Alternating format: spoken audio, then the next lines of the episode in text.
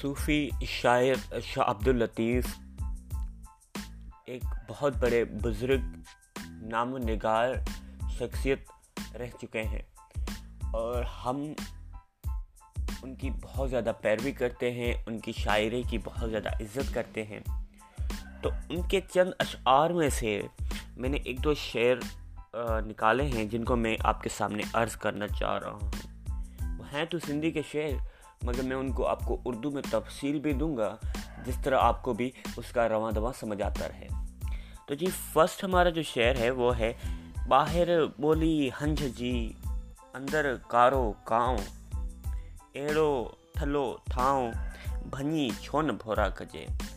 مطلب شاہ عبد الطیف اپنے اس شعر میں عرض یہ کر رہا ہے کہ باہر بولی ہنج جی مطلب جو باہر مطلب مناف منافق لوگوں کے بارے میں بات کر رہا ہے کہ جو لوگ ہوتے ہیں، ان کی زبان سے کچھ اور نکل رہا ہوتا ہے اور دل میں کچھ اور ہوتا ہے۔ اندر کارو کاؤ مطلب اندر ان کا کالا ہوتا ہے، باہر وہ کچھ اور بیان کر رہے ہوتے ہیں۔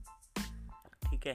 اور اگلے اشعار میں کہہ رہے ہیں کہ ایڑو ٹھلو تھاؤ مطلب اس طرح کا جو گندا وہ ہے، برتن ہے، اس طرح کا گندا جو آدمی، منافق آدمی ہے کو اپنی زندگی سے توڑ کیوں نہیں دینا چاہیے؟ مطلب بھنی چھون بھورا کجے اس کو توڑ کیوں نہیں دینا چاہیے؟ بس منافق شخص سے کیوں آپ دوستی رکھ رہے ہیں؟ منافق شخص ہمیشہ آپ کی منافقت کرتا رہے گا، باہر کچھ اور اندر کچھ اور ہوگا اس کا۔ یہ تھا جی شاہ عبداللطیف کا ایک شعر۔ اور دوسرا شعر میں عرض کروں کہ اکھن سان جے نظارہ ڈسوں تھا۔ مطلب آنکھوں سے جو ہم نظارہ دیکھتے ہیں اپنی زندگی میں قلم سان سو سب لکھن متھے آ۔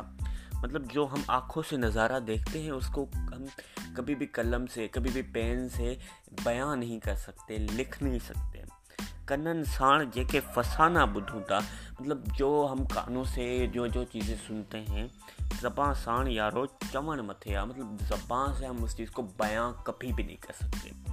شکریہ سننے کے لیے۔